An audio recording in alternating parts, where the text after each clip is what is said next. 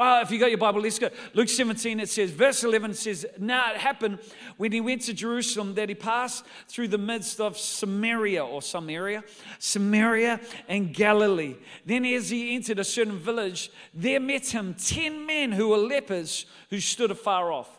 And they lifted up their voices and said, Jesus, Master, have mercy on us.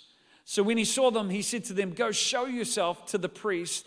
And so it was as they went. Notice that. It was as they went, they were cleansed. And one of them, when he saw that he was healed, returned with a loud voice and glorified God. He fell down on his face at his feet, giving them thanks, and he was a Samaritan. So Jesus answered and said, Were there not ten? Were there not ten cleansed? But where are the nine? Were there not any found who returned to give glory except this foreigner? And he said to him, Arise and go your way. Your faith has made you well. Wasn't he healed already? Yeah, he was healed. But Jesus said, Your faith has made you well. In fact, that word well is, it comes from the Greek word sozo, which means to be saved or to be, be made whole. Here's the deal you can experience a miracle from God and still not be whole be made whole. You can be healed and not well, whole in your spirit. And I really believe God wants to bring people to a place where they don't just experience a miracle in their life, but they're made whole by, by, by His power. Here's, here's some thoughts, three thoughts from the story. Number one is gratitude produces worship. Gratitude produces worship. Verse 15, and one of them, when he saw that he was healed, returned, one returned with a loud voice and glorified God and fell down on his face at his feet, giving him thanks. How did he express his gratitude? He expressed it with a loud voice. Some people, well, why is church so loud? Because we're grateful for what God has done. And he fell down at his feet. Was it appropriate?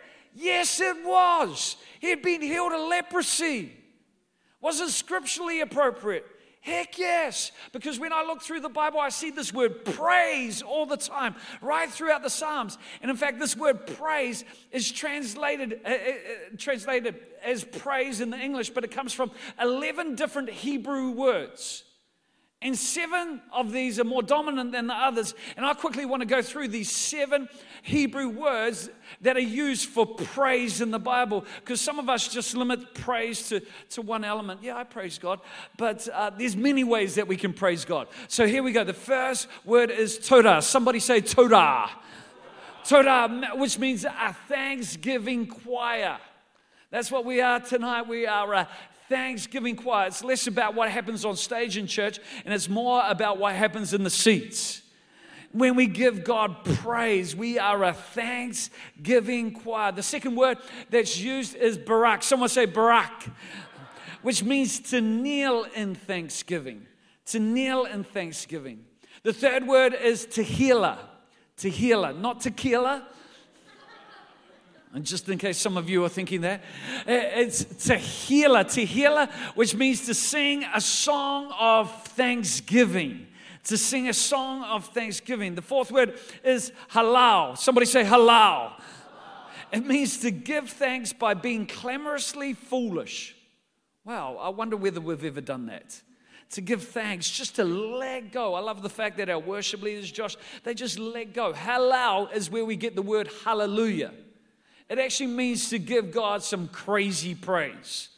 Hallelujah, brother. You know, that's not clamorously at all. It's like, you know, it's, it's to let go, to express. Some of us are so limited in our expression, but here's the deal love unexpressed is not love.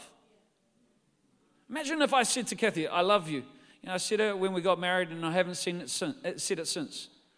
In 25 years, you know, she's off one I love you. How many know she's not feeling the love? There's no, but but but it's to express on a continuous basis. Uh, fifth word is yada. Somebody say yada. Yada, which means to give thanks with extended hands. We just said, uh, lift your hands tonight. No, I don't want to. You know, if you lifted your hands, it's, it's what are you? You're yada.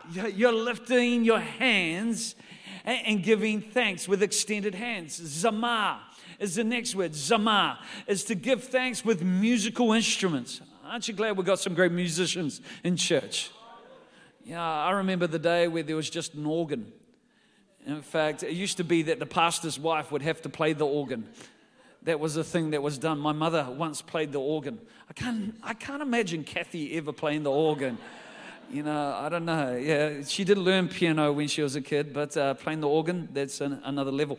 But Zamar is to give God thanks with musical instruments. Next one is Shabach. Somebody say Shabach, which means to give thanks with a loud tone. To give thanks with a loud tone. Come on, I wonder whether we could practice some Shabach right now, whether we could give God thanks with a loud tone.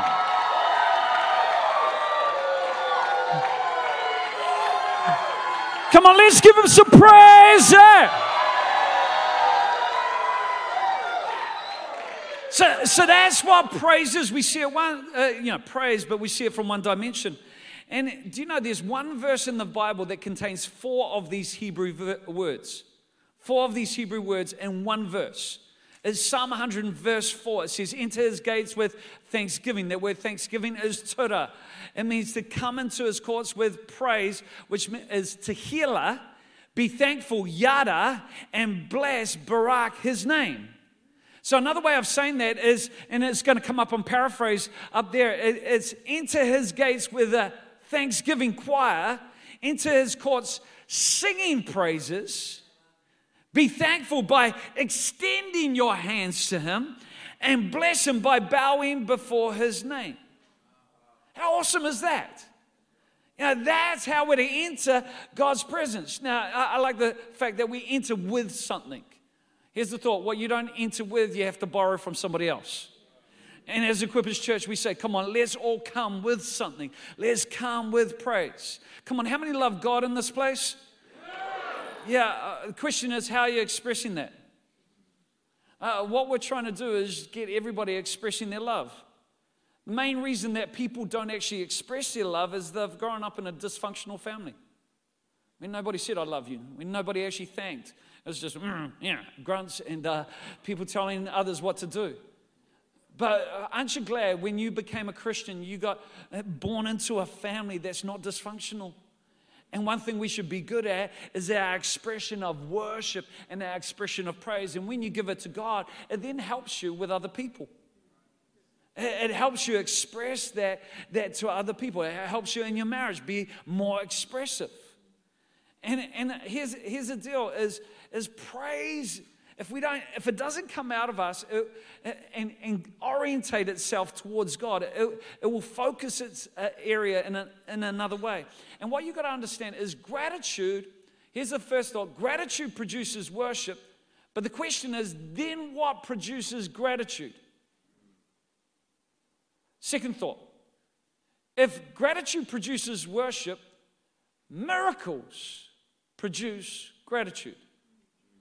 Let's go to verse 15 again, and it says, And one of them, when he saw that he was healed, miracle, he was healed. That was a miracle. He returned with a loud voice and glorified God. Miracles produce gratitude. What was he healed of? Leprosy. You know, uh, this initially was thought of a, a, disease where the flesh just rots away, but in the 1950s, they actually discovered that leprosy kills or deadens your nerve endings. So somebody could hit you and you wouldn't feel it. You know, all your nerve endings are dead. In fact, in, a, in time gone by, people would go to sleep, they'd have leprosy, and rats would begin to eat away at their flesh, and they wouldn't even know it. It's a slow eating away. People would hurt themselves. They'd be hurt, they'd have a flesh wound, but they wouldn't even feel it. Could it be that's what's happening to a lot of people in society today? Their lives are being eaten away at, but they don't even know it because their spirits are deadened? Now, when it comes to leprosy in Jesus' day, there was no cure. Uh, there was no cure. It was contagious, and, and that meant because it was contagious, you couldn't hold down a job if you're married, you'd have to leave your wife and kids and live on the outer of society. You can go and meet with your family, you can celebrate events, you can hold them. Your life, in one way, was lost. In fact, you're outcast. If anybody clean came towards you, you'd have to shout out, unclean, unclean, unclean. So, because if they came close, you know, it would make them unclean. And here, the 10, 10 were healed from leprosy, but only one returned Thanksgiving. Now, can you imagine of being healed uh, of something like that? Uh, having this disease, and then one day Jesus coming by, and in a moment, being healed. See, some of us don't realize that there's a spiritual leprosy in this world. In fact, sin eats away at your flesh all the time. It's eating away at your life. And it wants to destroy your life. But Jesus has answers to that. And sometimes, you know, we take that for granted. Sometimes, we, uh, being, being a Christian for a while now, we can withdraw our praise, we can withdraw our worship. And so, uh, we can get even a little bit self conscious. It's like, oh man, you know, who's that over there? You know, if I lift my hands, it's like people start here, and then sometimes they graduate, and it's like they get to a place where they can lift their hands fully to God. It's like there's different stances in worship that people go through. And, and it's, it, there should be a freedom in worship. You know, a lot of people go, well, you know, I've heard people go, well, I didn't enjoy the worship today. I didn't really enjoy the worship today. I heard one good reply to that once uh, where the person came to them and said, oh, the worship wasn't that good today. And the other person said, well, it wasn't for you. um, you know, when it comes to our worship, you know, Jesus meant so much that a woman took a costly jar of perfume, broke it over Jesus. That, that perfume was worth more than a year's wages. You know, some people looked at it and criticized it. That money should, could have been given to the poor. But what they didn't realize, as Jesus would later say, that she was actually anointing him for his burial. And it was an act of worship. I really believe God is looking for worshipers right now. People will give their whole heart to Him, not people who just can sing a song. I can't sing, but I sing. That's worship. People who can sing because they can sing, sometimes they're just singing to show off. Scott said he's guilty of that. How many would like to hear Scott sing a little later on?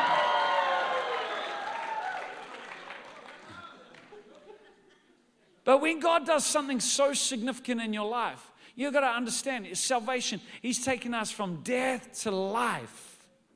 Without Jesus, we're stuffed. Jesus, through the message of Jesus Christ, we have hope, not just here and now, but for eternity. And this is the greatest message on the face of the planet. That's why we're passionate about it. And I love one great compliment we had. Somebody came to our church, she'd been a Christian for a while, and she goes, Man, I really love the feel and the spirit of this church because you actually believe in the words that you sing. It's amazing how many people, yeah, shout to God and uh, shout to God. You know, it's like it's like they're stoic and they're different things, and they're not even putting emotion between the word behind the words of the song. And it's like, let, let's not just do religion like the words of that new song said. Come on, let's give God our whole hearts. You know, I love the fact that our response gives permission to others. Charles Finney, a great revivalist in, in America in the 1830s, he was preaching the gospel and he'd often give people an opportunity to respond and he'll bring them forward. We'd normally do that, but we can't do that. In this theater, it's a little bit awkward, a little bit hard. But he'll get people to, to respond to the gospel. And often lawyers from around New York would come and listen to him. And one night, the Chief Justice of New York came and was listening to Charles Finney. And he was convinced of the truth. He was convinced, but he said, I'm not going to respond because if I respond, you know, what are people going to think? You know, I, I got some level of social status. I'm, I'm the chief justice here. And all these other, there's plenty of other lawyers in the crowd, that, they'll know it's me. But then he thought to himself, no, I know this is real. I'm convinced about this. I've got to respond.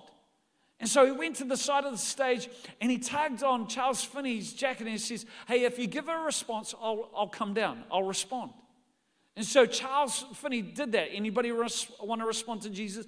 Come to the front. The Chief Justice gets out of his seat, comes to the front. Do you know that night, that night, over a hundred other lawyers responded? Because one person's response, one person's liberty gave freedom to a whole lot of others. Do you know within a 12 month period, more than 100,000 people gave their hearts to Jesus? The, a, a revival. I wonder what we're stopping simply because we're not free in our response. Come on, one person's choice can affect numerous other lives. And we've just got to see our liberty enables other people to be liberated as well. Do I get an amen on that? Come on, I, I need a little bit more of a response in this place. Okay. Here, here's the thing gratitude produces worship, miracles produce gratitude, but what produces miracles? What produces miracles? Number three, last thought, is obedience produces miracles. Obedience produces miracles. So when he saw them, he said, Go show yourself to the priest. And so it was. Again, this verse, as they went, as they went, they were cleansed. Now, you went to show yourself to the priest to verify that the healing had taken place. Jesus said, Go to the priest. They weren't even healed. But the Bible says, as they went, they were healed. As they went. So many of us right now are waiting for God to do something before we express our praise and worship. And God says, No, if you just be obedient, on the way, you watch what I'll do. God said to Moses, Lift up your stick. Uh, the Red Sea was in front of him, the Egyptian army was behind him. You know, it's almost like, God, have you got a better battle plan? But God said to Moses, Lift up your stick. As he lifted up his stick, the Red Sea parted. It wasn't the Red Sea parted and then he lifted up his stick. When it came to the crossing of the Jordan River into the promised land, the Jordan was in flood, but the command of God was for the priest to carry the Ark of the Covenant on their shoulders and to step into the Jordan. It wasn't like the Jordan parted and then they stepped in. No, they stepped in and then the Jordan parted. See, this is right throughout Scripture. Many people are going, Well, God, you show me and I'll go. And God says, No, you go and I'll show. In fact, He works off the premise no go, no show. And, and it's off this place. As they went, as they went, as they went, they were healed. As they went in obedience and I believe if we just follow what God is saying to us, God will open a, a door. God will make a way where there's no way. God speaks when we obey. And when we obey, there's a miracle. It goes like this obedience, miracle, gratitude, worship. You get the progression? It goes obedience. I don't understand. You don't need to understand. Obedience, miracle, gratitude, worship. Now, with any verse in scripture, it's important to put context around that. And there's a story of the 10 lepers. We know that story, but we've got to understand the, the passages around that. Eh? And because this, this is all has meaning to it. And so if we go to verse 1 of chapter 17, we're going to go there quickly. It says, Then he said to the disciples, It's impossible that no offenses shall come. Ain't that true? We live in a very sensitive world right now a very sensitive world. A very, very, very sensitive world.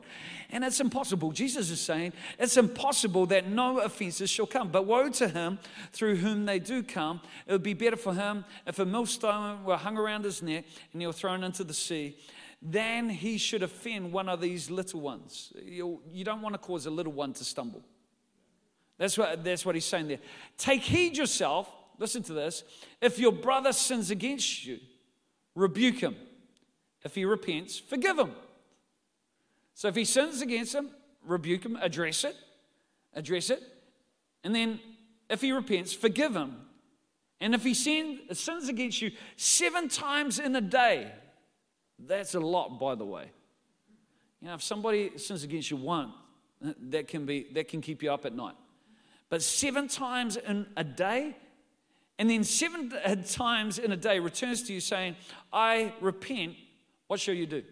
What does it say there? It says, You shall. Come on, what shall you do? You shall forgive him. And, and the apostles, they were listening to this, and their reply, verse 5, God, increase our faith. Increase our faith. How the heck are we meant to do that? See, the first two verses addresses with the offender. The, the, the, the next couple of verses uh, addresses the offended. We're all going to get offended at some point in time. And Jesus says, You're going to get offended. Question is, what are you going to do? Are you going to walk in bitterness? Are you going to walk in hurt? Or are you going to forgive? The disciples thought up to that point, oh, that's cool. Yeah, that's cool. But Jesus says this. He ups it another level and goes, what if somebody seven times in one day sins against you? Seven times in one day. You know, first time, goes out, sins against you, comes back, sorry, sorry, okay, I forgive you. You know, then again, does something annoying and comes back and, oh, sorry, sorry, I forgive you. You get in the picture, goes out, does something else again. That's only three times. And comes back and says, sorry. How many know you wanting to punch that dude in the head? This guy, what's up with you? No, but it, that's three times. It goes out again, sins against you, comes back, oh, sorry, sorry, sorry, forgive me, forgive me. Seven times in one day. Come on, I don't know if you get the scale of this. Seven day, what are you to do? Not punching them in the head. That's what we want to do in our flesh. Somebody, I'm glad they're honest in this place. It's not, uh, Jesus says you are to forgive him. And that's where the disciples said, We're going to need more faith to do that. How many are with the disciples on that? Man, I need some faith to do that. But listen to what Jesus says in the next verses. He says, So the Lord said, If you have faith as a mustard seed, you can say to this mulberry tree, Be pulled up by the roots and planted in the sea and it would obey you. And which of you, having a servant plowing or tending sheep, will say to him, when he's coming from the field, come at once and sit down and eat? But will he not rather say, Prepare something for my supper and, and gird yourself and serve me until I've eaten and drunk, and afterwards you will eat and drink? Does he thank the servant because he did these things that were commanded him? I think not. So, likewise, when you've done all those things which you are commanded, commanded, again, commanded, get that word, say, We are unprofitable servants, for we've done what is our duty to do. In the same way, when you obey, verse 10, in the same way, when you obey me, you should say, We are unworthy servants who have simply done our duty. Now, combine this with the person who sins against you seven times and comes back and asks for forgiveness. Disciples say, We need more faith to do that. And what's Jesus saying? Jesus saying, You don't need more faith, you just need to obey. Because forgiving is not a suggestion, it's a command. And he said, if you just had a little faith, you can say to this mulberry tree, be pulled up, and it will listen to you, it will obey you. You don't need faith to forgive, you just need to obey. And some of us wrestle with this. Now, a lot of people understand, yeah, Jesus is my friend, but Jesus is not just my friend, Jesus is my master. He's my Lord. And you don't need faith to forgive, you need obedience. And then it says, then 10 lepers cried out, and said, Have mercy on us. I'm thinking, Jesus, right there, thinking, oh, let me show you something. Let, let me show you something that happens when you obey. I'm going to show it. I'm going to give you a, a visual demonstration of what happens when you obey. Hey, go to the priest. They could have argued with Jesus right there. But we're not healed yet. If we get to the priest and we're not healed, we're in danger. We're in danger. Uh, that's needed for verification, but I've got no proof right now that I'm healed. But Jesus says, Go show yourself to the priest. And they left. And the Bible says, as they went, they left in obedience, and as they went, they were healed. And Jesus is just saying, if you obey, miracles will take place. If you just obey, if you just do it. Sometimes we don't express worship simply because we're not grateful. We're not grateful for what He has done. In fact, a lot of us can be in a place where, man, I'm just so mad right now. I'm mad over all the things that God hasn't yet come through on. that we forget what He has done. The fact that you have salvation is a miracle. And I believe if we simply keep on obeying God, some of those unanswered prayers that we have, some of those desires that we know God's put in our heart, they're from Him, but they seem far off. You know, those things would come to pass, but it comes from obedience. Come on, if you're saved here, you've got the miracle of being healed in the first place. Sozo, wow, saved. And it's so important in our life where we're standing today is we don't forget what got us here. You know, I want to say Equippers Church is a miracle in motion. This is a miracle. Who would have thought from New Zealand would be able to impact countries like Brazil? You know, Hungary. We've got a church in Budapest. Budapest, a lot of people didn't even know Budapest was in Hungary. It's amazing being able to impact, you know, places like I've never been to Budapest, but we've got now a church in Budapest. You know, we've got a church in Mexico that's happened in the last 12 months. That's a miracle in motion. What God's doing in the UK, in Germany, in Germany, in India, in, in all these places, it's a miracle. Man, I am thankful to God for the miracle of what is Equippers Church. One location from New Zealand, you know, small country, you know, at the bottom of the earth. Who would have thought that from New Zealand we could impact those other nations? It's a big thing. I went to Brazil and I was speaking at a church, and there was a map of the world on the back wall. And they were saying, Oh, where are you from? Are you from Australia? I'll go, Heck no. Don't want to be from that place. That place is a place to go on mission, and uh, they need to get saved. But, you know, are you from Australia? And most people think that. And uh, I'm from New Zealand. Oh, where's that? And up on, I went to show on the, the wall at the back, you know, a map of the world. New Zealand wasn't even on the map. Wasn't even on the map. They counted us out, but God hasn't counted us out. Yeah, I love the fact. In fact, uh, we took a missions team to India one time, and uh, one was traveling on a Samoan passport, and uh, he went through customs, and uh, and uh, they go, "Oh, where's Samoa? Where's Samoa?" And he pulled out a map. They pulled out, "Show us where Samoa is," but Samoa wasn't even on the map, and they weren't going to let him into India. In fact, they, they'll say, No, you can't come in. We believe you're making it up. And then, uh, then somebody had to say, Has anybody heard of Samoa? And somebody go, Oh, yeah, I think I've heard of Samoa. And they had to look at it. And eventually he was let in so that he could go on mission to India. But, you know, I love the fact that this is a miracle in motion. Uh, God uses the most unlikely of people, and right now you feel unlikely. You know, me, God want to do a miracle in and through my life, but God says, Yes, you. You know, I've chosen you, I've anointed you. You know, it's you. But some of us are going, Here I am, God, send him, send her. I don't feel capable. And God's saying, You, I pick you. Yes, you. And no, you haven't stolen a cookie from the cookie jar. You know, you know that old one? Who stole the cookie from the cookie jar? you know, I don't know. You, yeah, anyway, we won't go into it. It's an old one. Some of you are not that old, but my sister will sing it for you later on. You stole the cookie from the cookie jar. Who, me? Yes, you. Couldn't be. You know, and we're going, uh, we're going, couldn't be me, couldn't be me. And, and, and when we are not, and when we don't, I did, I did. There was the tune. I don't know if you picked it up. But, but it was like, couldn't be, couldn't be me, couldn't be me. And I really believe when we don't step up to the plate, then God goes, then who? Then who? If not you, who?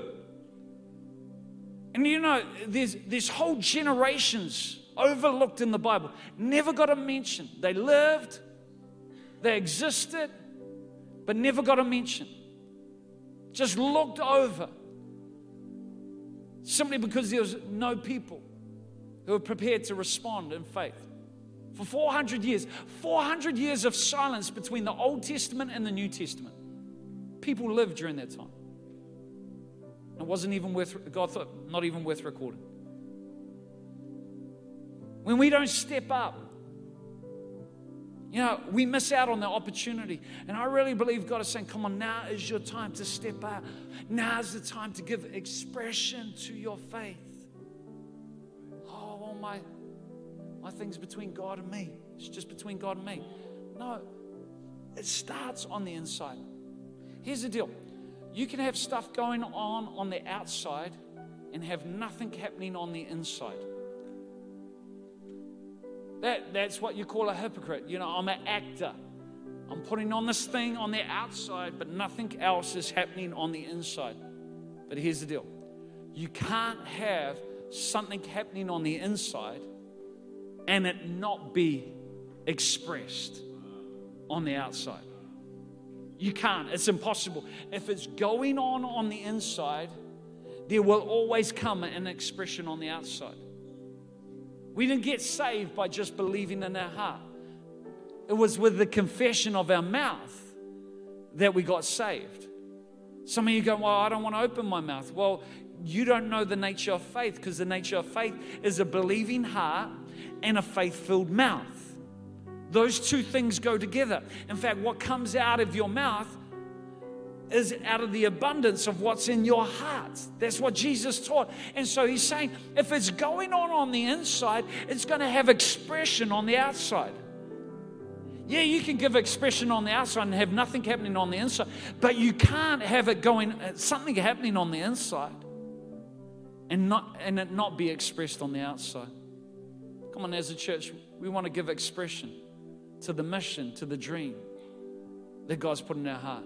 And I believe God is looking for people to say, This is my day. I'm going to step up. I'm going to reach out. And I'm going to believe. I'm going to obey. I don't understand.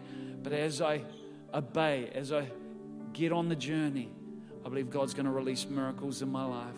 And He's going to do what nobody else could do.